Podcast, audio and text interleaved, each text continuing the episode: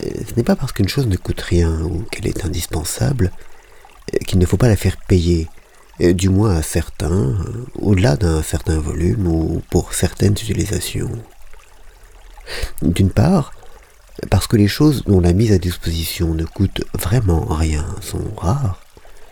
D'autre part et surtout, parce que dès lors qu'une ressource est à la fois nécessaire à la vie de chacun et utile à la production de biens marchands, le risque est grand qu'elle ne soit accaparée par celles et ceux qui peuvent en tirer profit. Ainsi, notamment de l'air et de l'eau, de l'air respirable et de l'eau potable, ces deux fluides indispensables à la vie.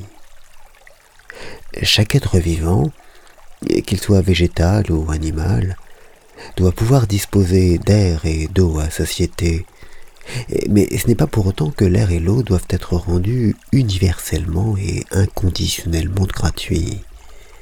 Une telle gratuité, universelle et inconditionnelle, a en effet pour conséquence de mettre en concurrence directe pour l'accès à la même ressource le lièvre et le fabricant de poupées, la fleur des champs et le constructeur automobile.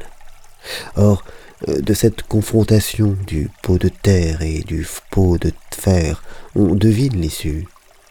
Vient un moment où les besoins de l'industriel, épaulés par l'État qui regarde aux emplois et aux chiffres d'affaires, prévalent sur ceux de la faune et de la flore, puis sur ceux des hommes et des femmes n'ayant pas les moyens de se défendre.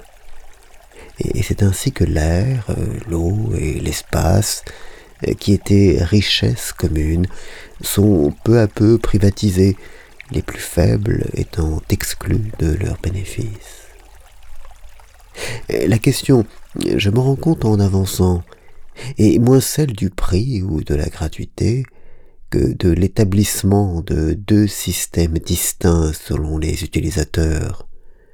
Ceux qui, ayant un besoin vital de la ressource, doivent pouvoir y accéder immédiatement et gratuitement, et ceux qui, utilisant cette ressource comme une matière première, doivent être empêchés de la détourner au profit de leurs intérêts privés. Cette distinction fondamentale une fois établie, on n'est pas tout à fait au bout de la difficulté. Reste en effet la question des marges et des nuances.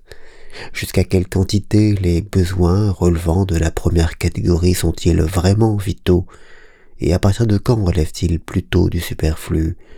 Et, sur quels critères les utilisateurs de la seconde catégorie peuvent-ils ou doivent-ils être différenciés selon qu'ils produisent de la nourriture et laquelle? Des vêtements ou des jetons de casino? Ce sont là des questions redoutables et dont je ne sous-estime en rien la difficulté.